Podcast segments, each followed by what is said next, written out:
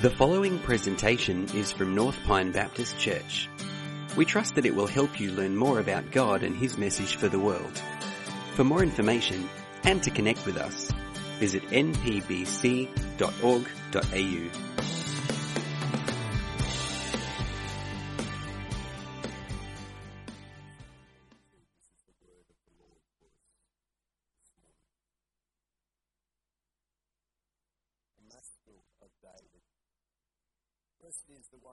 transgression is forgiven, whose sin is covered.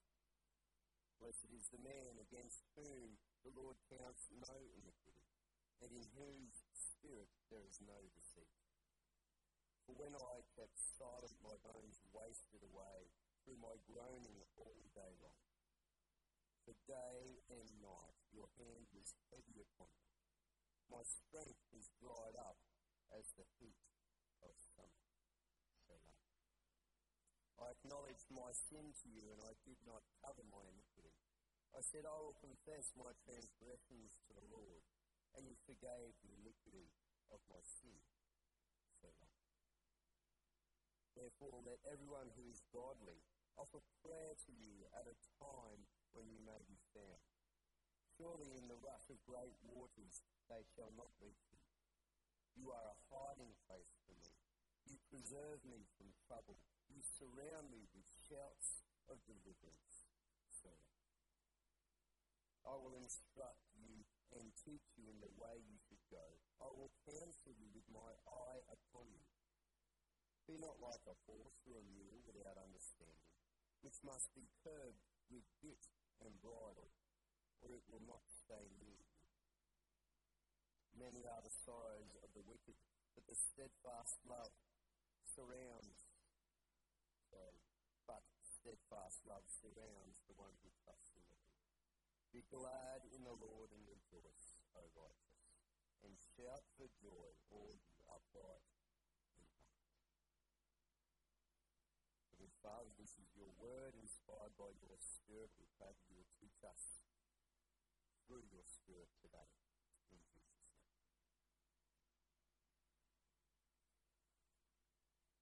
Did anyone uh, on the little BOM app, the Euro map, get a little warning thing during the week that said heat wave? Anyone get that? I think we all know what it's like to be in a heat wave over these past few days.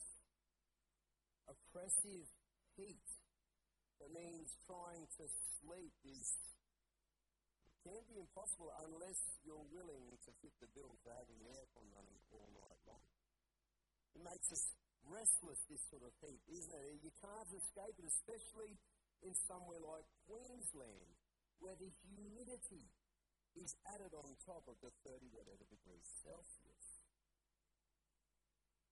Have you ever seen someone who, who can't cope with that sort of combination of heat and humidity? Have you ever seen them sort of squirm and try to find relief? I've been that person before. I spent some time in Sri Lanka with a former employer, and I was that person. The guy that was obviously not from around there, just guzzling down water at every opportunity. Maybe you've seen these people that grabbing for fans wherever they can, maybe going to the supermarket when they don't need to just because there's air conditioning there, sucking down super duper, whatever they can to escape the oppression of the heat. Same might be said for someone struggling under the oppression, the oppression suffering under oppressive thoughts, suffering in an oppressive relationship. They'll do whatever they can to escape from the oppression, won't they? They'll be willing to go to all sorts of lengths. What about the oppression of sin? In Psalm 32, David isn't oppressed by enemies like he often is in the Psalms he writes. Now, he speaks of the bone wasting, strength sapping, oppressive weight of his sin. And how does he, how does David seek to escape from the oppression of his sin. The question that we'll pose today is how do we, how does humanity escape from the oppression of sin? The fundamental issue humanity faces today. It's the fundamental issue we faced in the past. It will always be the fundamental issue facing humanity. How do we escape the oppression of sin? Well, David's answer is confess our sin to God. For God forgives the sinner who confesses. Reading verses 1 and 2 Blessed is the one whose transgression is forgiven, whose sin is covered. Blessed is the man against whom the Lord counts no iniquity, and in whose spirit there is no deceit. You might remember from our, our, our look at, at Psalms 1 and 2 that the Psalter starts with the same phrase that blessed is the man or blessed is the one. There we noted that blessed means happy or it's a word for well being in every area of life. Here in Psalm 32, verses 1 and 2, the psalmist ascribes happiness or well being in life to the one whose transgression is forgiven whose sin is covered. Happiness and well being to the one against whom the Lord counts no iniquity, and in whose spirit there is no deceit. The word iniquity there is the guilt. It's got guilt as a, a meaning behind it. Spirit is the word for breath and life. No doubt we know what deceit is. Word of falseness. Word of deception. Know, when it comes to deception, I, I'd suggest that illusionists are masters at deception, aren't they? At sleight of hand, at misdirection, at doing tricks behind a curtain. I remember watching a, a show called Fool Us, and, and on a Penn and Teller, great illusionist of our time, did a trick. They did a trick where, where Teller escapes from a locked box. And normally with that trick, a, a curtain would come out so the audience can't see how it's really done. And you marvel when all of a sudden he's out of the box, the box that was locked. Well, this time it was different. He said, We're not going to use the curtain. We're going to put it on you. We're going to do the trick right in front of your eyes. If you don't want to see how it's done, close your eyes and turn away. If you want to see how it's done, there's no curtain today. Just watch. We'll show you. David the psalmist speaks from personal experience in saying that trying to deceive and hide sin from God is useless. Because for God, there is no curtain to hide behind. He sees it all. He knows exactly what's going on. Verse 3, David says, For when I kept silent, my bones wasted away through my groaning all day long. For day and night your hand was heavy upon me. My strength was dried up as by the heat of summer. The symptoms that David feels, he feels these symptoms due to his, the conviction of his sin. The Lord's hand is heavy upon him. He feels the conviction to his. But the symptoms that he feels might be hard for us to relate to. Am I right?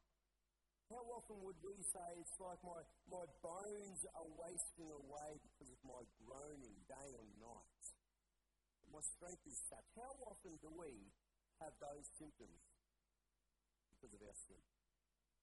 Well, in, in, in reality, it might not be very often. We might struggle to relate with the symptoms that David explains. While that might be the case for the symptoms, no doubt we can relate to his stubbornness. The stubbornness of trying to keep silent about our sin and trying to hide our sin from God. We can relate to that, can't we? Managing symptoms without the cause, without treating the cause. There's little to solve the problem, doesn't it?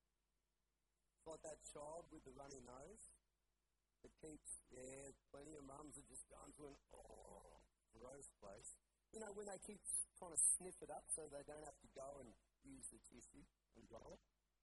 It does nothing to address the cause, does it? It just keeps it there. Or maybe like the athlete who's got that injury, that niggling injury, and they keep getting that pain-killing injection so they, they don't have to go and spend time on the sideline. Covering it up does nothing to address the cause. And often we're guilty of trying to cover up our sin, aren't we? We also use lies in this direction. Maybe we, we lie by creating a, a false profile online. We seek to lie by regularly clearing our search. Maybe we use misdirection by trying to shine the spotlight on other people's struggles so that it's not on us. And we misdirect by making things that are really just little issues bigger than what they are. We try to make them huge. So again, someone's gaze, or maybe the Lord's gaze, is directed to something Friends, if that is you this morning, can I ask, are you feeling the heavy hand of God upon you? Are you feeling the weight of your guilt? I'd encourage you to heed the words of the psalmist this morning. Stop the stubbornness. Being so stubborn and trying to hide the symptoms of your sin. And instead, seek the solution. Address the issue at its cause. David says the solution to our sin is confessing it to God. Look at verse 5. He says, I acknowledged my sin to you, and I did not cover my iniquity. I said, I will confess my transgressions to the Lord, and you forgave the iniquity of my sin. David's statement in the first part of that verse. He says, I acknowledge my sin to you. I didn't cover my iniquity. That acknowledge is a word that means to, to make known, to reveal, to declare. The word cover here is the, the same word that's used in verse 1. However, there's a big difference between the two when it, when it comes up here in verse 5. The big difference is in who is doing the covering. In verse 1, David said, Blessed is the one whose sin is covered. Now he says in verse 5, I did not do the covering. Forget the fig leaves, friends. David did what Adam should have done. You remember Adam and Eve? Back in Genesis 3, when they sinned, what did they do? Both of their eyes were, were opened. They realized they were naked after they had sinned. So they sewed fig leaves together and made coverings for themselves. They sought to cover their own sin to hide it from God. God did just sort out the symptoms. What did God do in verse 21? The Lord God made garments of skin for Adam and his wife and clothed them. See, unlike Adam, David didn't seek to cover his sin by his own means. Instead of hiding behind fig leaves, David confessed his sin to the Lord. Or you could say David handed over or gave away his sin to God. And what did God do when David confessed his sin? Well, the Lord covered David's sin. The Lord forgave David. When it comes to our sin, we might think of ourselves a bit like the illusionist. May we think we can put up a curtain and keep God from seeing what's truly going on, what we're truly harboring in our lives. That's something that might trick people.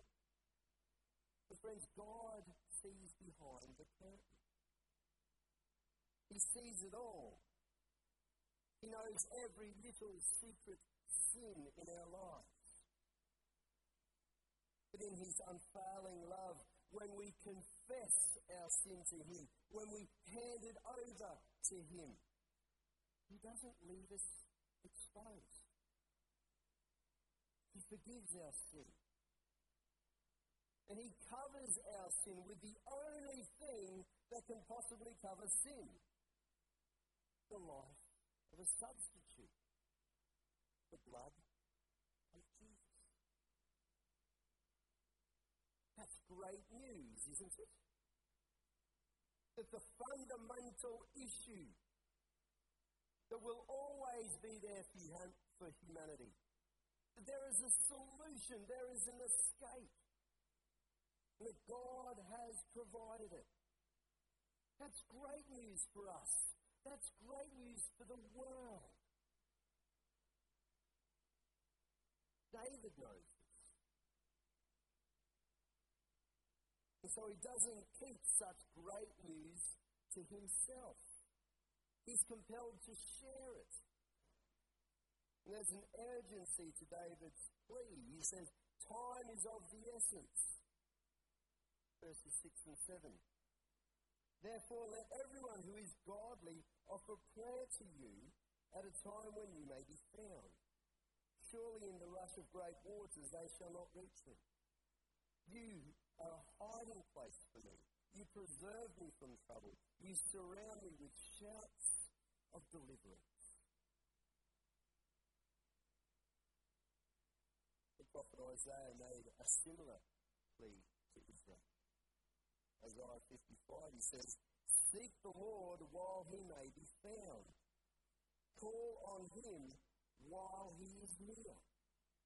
Let the wicked forsake their ways and the unrighteous their thoughts.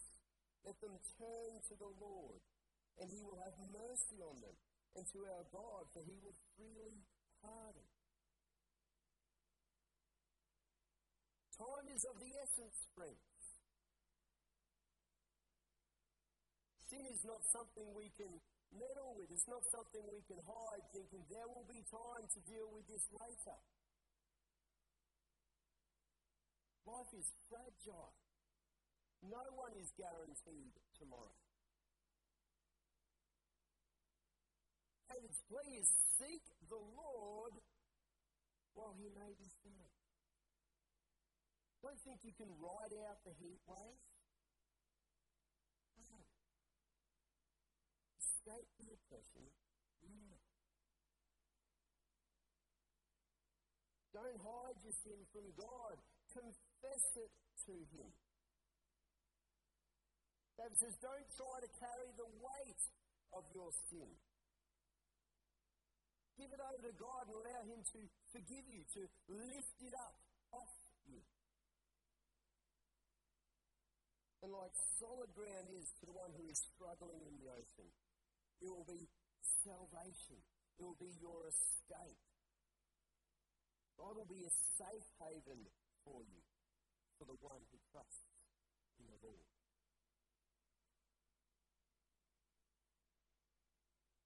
As others confess their sin to God and find forgiveness in a hiding place in Him.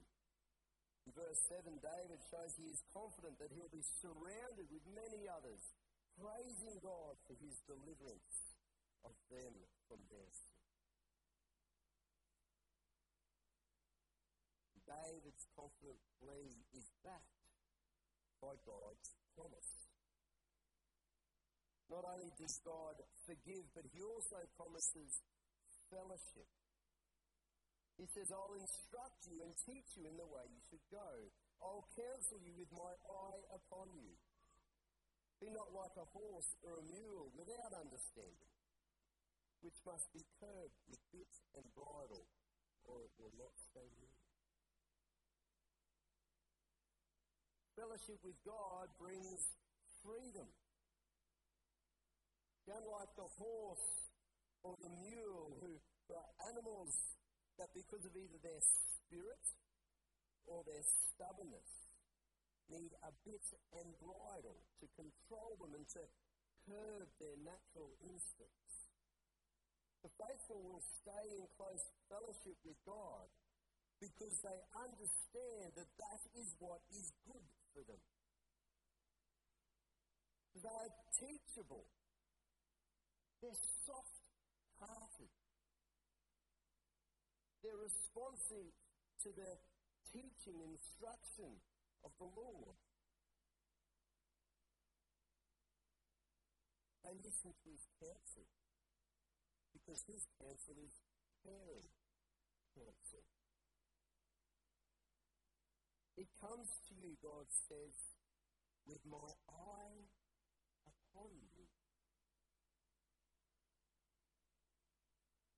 Friends, we're not forgiven then forgotten. We're forgiven then family. Think of a parent bringing their young child to the playground. Notice the parent advising the child on the right way to go. Don't go up the slide. That's where people can go. Or maybe as they're, they're climbing the little climbing wall attachment, can you picture that the parent there just advising put your, just put up here. Now reach up to them. The counsel is caring because their eye is on the child. They know their abilities. So they encourage the child to trust them and give things a go. Can you picture the child at the top of the slide? They're, they're not sure they want to the parents say, come on, it'll be okay. I'm right here with you. I'll hold your hand with you. Hold their child when the child is slipping. Maybe it's across that wobbly bridge. The child's trying to get across there and they're holding their, the hand of their parent. The parent catches their child when they fall. The child says, I can do this, not. They're good parents. Parents right there. Catch them when they fall. Because their eye is upon them. They are close. They care. And when the child understands that the counsel and loving advice of the parents is good for them, it's there for their good, they appreciate it. They desire it. They want to be close to the parents so they can heed their advice. Come on, Dad. Can you take me to the playground? Come on, Mum. Can you push me on the swing?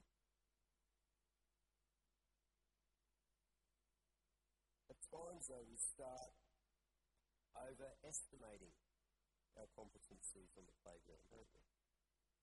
We think we've grown up a little bit older. We get like the bigger kids. They want their parents to go sit down. Have your eye upon me from over there. Look at me from afar. I don't need you close. I've got this. I know what I'm doing. Maybe you see God that way. Observing, observing from a distance that he sees the parent that doesn't really want to get up and do anything. Parent that prefer to just sit there on his phone and be entertained by something else rather than watching the child. Maybe that's how you see God. The only time that parent will get up is if you've done something wrong, they want to come and have a go at you. Maybe that's how you see God. But that's not God at all. God loves from up close, not from a distance. And God's close faithful love should cause great joy.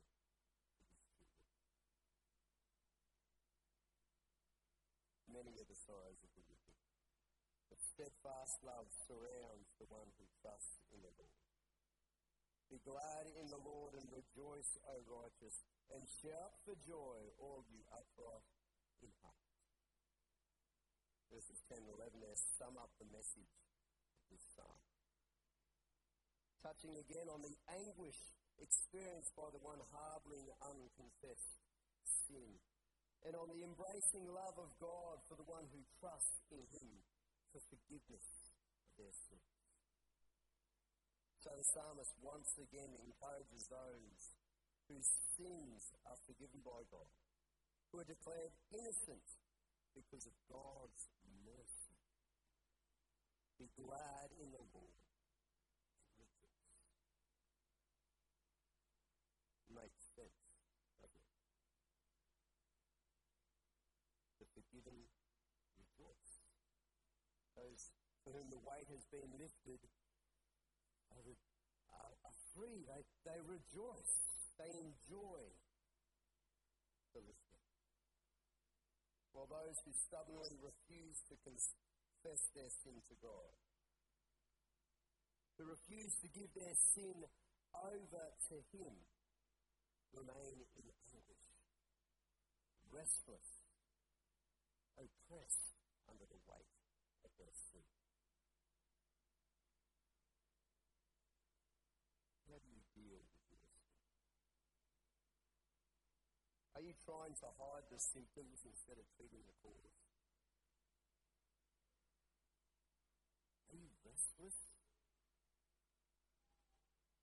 Are you weighed down yet you're trying to hold it up? Is there unconfessed sin that you're still trying to keep silent about?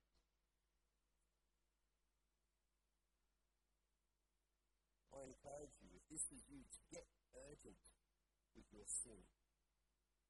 Deal with it quickly. Seek forgiveness from God while it's still available. God forgives the sinner who confesses, friends. So confess your sin to Him. Or maybe as we've gone through Psalm 32 today, you've realised that you've been keen on God's forgiveness, but not so keen on His fellowship. Wanted God to, to just go and, and watch from a distance. You've seen God's way of life as restricting and controlling. Well, if this describes you, my encouragement to you is to ask God to make you soft hearted, to make you teachable today. Trust Him. Allow Him to counsel you on the right way to go. And if you do this, friends, you will start to truly enjoy fellowship with Him. You will enjoy fellowship with Him. So before I pray, why don't take a few moments now? Just between you and God.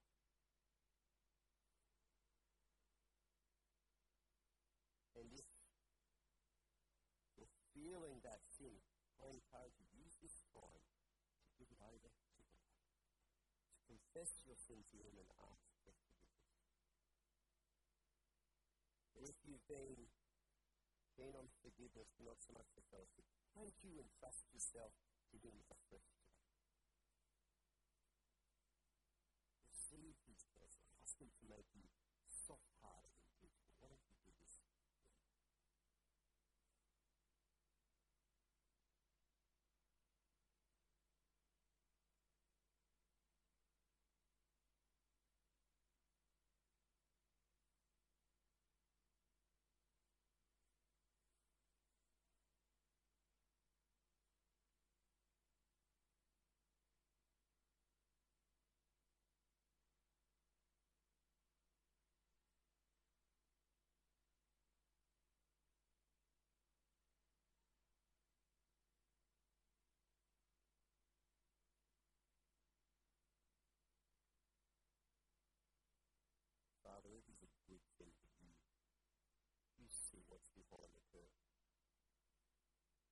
Lord, that your eye is upon us. You know us intimately. You know exactly who we are, what we do. And as a loving Father, you make a way for us to enter into relationship with you. You, you seek to restore us. Lord, you long to forgive our sin if only we would come and give it to you. So, Father, I pray that your Spirit will be at work in our hearts today. That we will grasp the urgency of the matter of this sin. That you'll move us to, to bring it to you, to confess it to you, and enjoy the blessing that comes from being forgiven, that comes from not trying to cover our sin ourselves, but receiving your covering of our sin. Father, I pray that you'll move us to trust you, that you would make our hearts soft every day, that we would be teachable, that we would see your counsel as loving and good for us, and that we would enjoy that.